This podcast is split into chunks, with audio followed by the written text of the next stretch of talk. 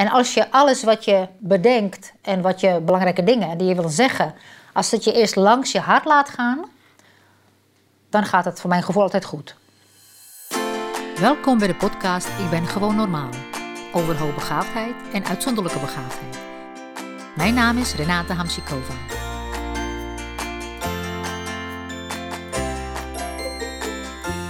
Heel leuk dat je er weer bent, want uh, ik zat laatst te denken namelijk aan uh, het woord, de twee woorden executieve functies. Dat, is een, dat zijn het een soort toverwoorden die leerkrachten gebruiken.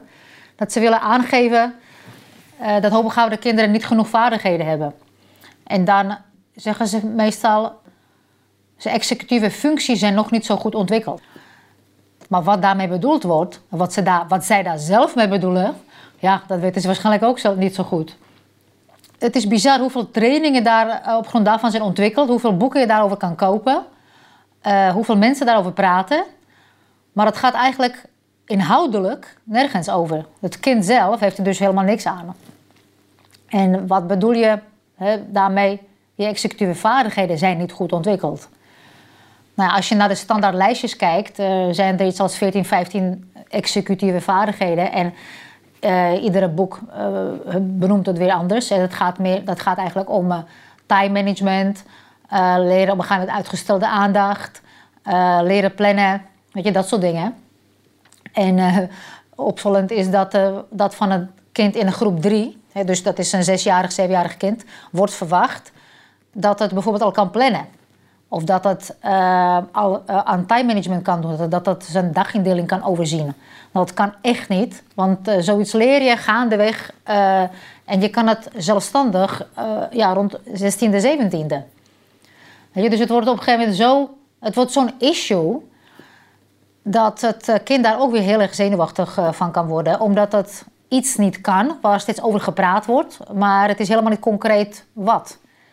En het is ook helemaal niet concreet om, voor het kind, omdat het weet hoe hij aan die vaardigheden kan komen, hoe hij die functies kan ontwikkelen. En dat weten die leerkrachten vaak ook niet. Dat is helemaal. Dus uh, nou ja, meestal help ik ze daarmee om het inzichtelijk te maken. Van waar gaat het werkelijk om in je dagelijkse praktijk? Wat mis je aan vaardigheden? Uh, dat is één. En twee, hoe kun je ze gaan leren? Hoe kun je ze dat gaan ontwikkelen? En wie kan je daarbij helpen? En hoeveel tijd heb je daar ongeveer voor nodig? Kijk, uh, ieder kind is anders. Dus ieder kind heeft meer of minder tijd voor nodig om iets te, te, onder de knie te krijgen. Maar voor jezelf, om een beetje idee te hebben hoe lang zoiets duurt, uh, dat is wel uh, nou, op zich handig. Hè, dat je kan kijken hoe je vooruitgang gaat. En soms, nou ja, Spaans leren binnen drie weken, dat gaat niet. Maar je kunt misschien wel binnen drie weken veters leren, strikken.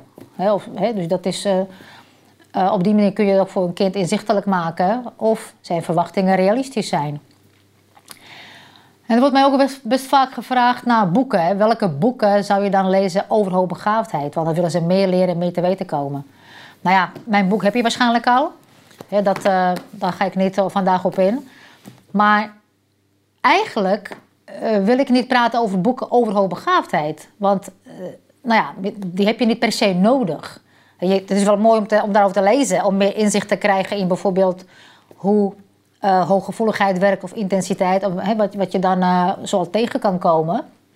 Zeker als je een hoogbegaafd kind hebt en dat je wil gaan opvoeden. Maar er zijn nou ja, veel belangrijke boeken. En kijk, ik heb bijvoorbeeld dat boek van Dalio, hè, Principles. Dat is echt zo'n prachtig boek, want die man is al over de 70, self-made man. En die schrijft over bepaalde principes die hem hebben geholpen om verder te komen in zijn leven, om verder te komen met zijn, in zijn bedrijven, met, met, uh, nou ja, in zijn ontwikkeling. Hij is ook iemand die ook heel veel leest, uh, mediteert in de natuur, doorbrengt, maar ook zakelijke inzicht heeft. Dus die combinatie van uh, ook weer jezelf kunnen zijn en dat op een effectieve manier te te, te uiten naar de wereld. Op die manier zodat je daar zelf eigenlijk weer goed van wordt. En ook weer iets terug kan geven naar de wereld. Dat is waar het eigenlijk om gaat. En die boeken, dat zijn boeken die ik je dus eigenlijk wil aanbevelen. Uh, daar, gaat, uh, daar gaat het in de grote lijnen over. Misschien ken je Edith uh, Eger.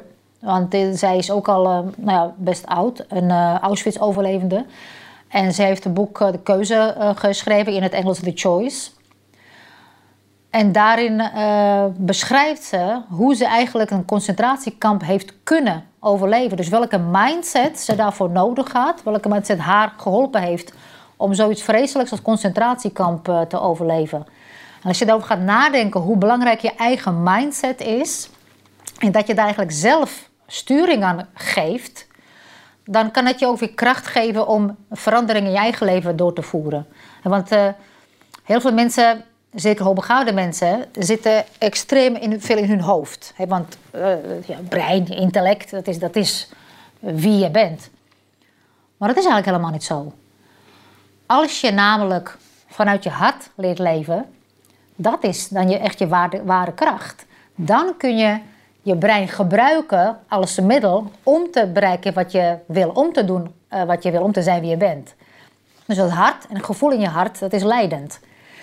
En er, komen uh, tieners bij mij voor begeleiding, hè, die dan echt zo in hun hoofd zitten. Ze kunnen hun gedachten niet uitzetten. Ze, ze, zijn allemaal malen en denken. En, en ik moet ze echt leren, letterlijk leren. We moeten dat oefenen, heel vaak oefenen, om gedachten uit te schakelen, als het ware. En om te gaan voelen naar je ademen, naar je hart. En als je dan helemaal voelt, van hier van binnen, dat je hoofd eigenlijk, dat je denken stil wordt. Nou, dat is dan echt een enorme openbaring voor die kinderen dan voelen ze voor het eerst dat ze de gedachten kunnen stillen. En wat gebeurt er dan? Dan ontstaat er weer ruimte. Misschien voor nieuwe gedachten, misschien voor andere gedachten, misschien voor mooiere gedachten. Maar de ruis dat je dagelijks in je hoofd meedraagt, dat is dan weg. En als je alles wat je bedenkt en wat je belangrijkste of belangrijke dingen die je wil zeggen, als dat je eerst langs je hart laat gaan, dan gaat het voor, voor mijn gevoel altijd goed. dan is het geen reactie op wat je zegt of wat je denkt, maar het is echt een respons. Dan is het op een rustige manier, vanuit de kalmte, kun je dan iets zeggen of kun je beslissing nemen. En dan ben je niet aan het uh, denken, denken, denken, doordraaien en op een soort automatische piloot in je hoofd uh, blijft zitten. En dat geven deze mensen zoals Dalia of uh, Eger eigenlijk zeggen ze dat, misschien in andere woorden ook. Dus dat je vanuit jezelf gaat kijken, wat is mijn kracht en hoe kan ik het gebruiken in mijn leven. Victor Frankl is ook een uh, uh, concentratiekamp overlevende. Hij is een arts. En uh, hij heeft ook een aantal hele, echt hele mooie boeken geschreven. En nou schrijft Iger over zijn boek. Die zegt hier op de kaft... Hè, Viktor Frankl gives us the gift of looking at everything in life as an opportunity. En dat is het eigenlijk ook. Dat zijn dus ook je eigen fouten, hè, falen, eh, mislukkingen, wat het ook is. Het is altijd een uh, uh, mogelijkheid om daar iets mee te doen. En de keuze om daar iets mee te doen en dan verder te gaan of daarin blijven hangen, dat is aan jou. En dat is ook iets wat kinderen eigenlijk niet standaard leren omdat ze daar niet eens aan toe komen. En op school komen ze daar sowieso al niet aan toe. Maar ouders zijn echt aangewezen mensen om dat aan de kinderen te leren. Nou ja, andere, andere boeken die ik je nog kan aanraden is, of schrijvers, is van Ken Wilber. Ken Wilber schrijft echt prachtige boeken, moet je echt lezen. En Simon uh, Sinek schrijft natuurlijk echt hele mooie boeken. En heeft ook uh, leuke podcasts en uh, volgens mij video's die je kunt kijken. Maar er zijn ook heel andere soort boeken, zoals Vrij zijn van Keers, Walter Keers. Dat gaat over hoe je mentaal vrij wordt. Hoe je, kan, hoe je kan vrij zijn in je denken. Hoe je dus eigenlijk die onafhankelijke, hoogbegaafde rebel kunt worden. En welke vaardigheden je daarvoor nodig hebt. En zo is er ook een boek, uh, De kracht in jezelf, van Joseph Murphy. Dat is ook een heel mooi boek. Uh, over je onderbewustzijn als raadgever. En er zijn boeken ook van uh, Steven Kotler, waaronder zijn laatste boek uh, The Art of uh, Impossible. Waarbij eigenlijk, waar je kunt zien hoe je wat eerst onmogelijk leek, door je eigenlijk ook het aanleren van vaardigheden en door je mindset toch kunt bereiken.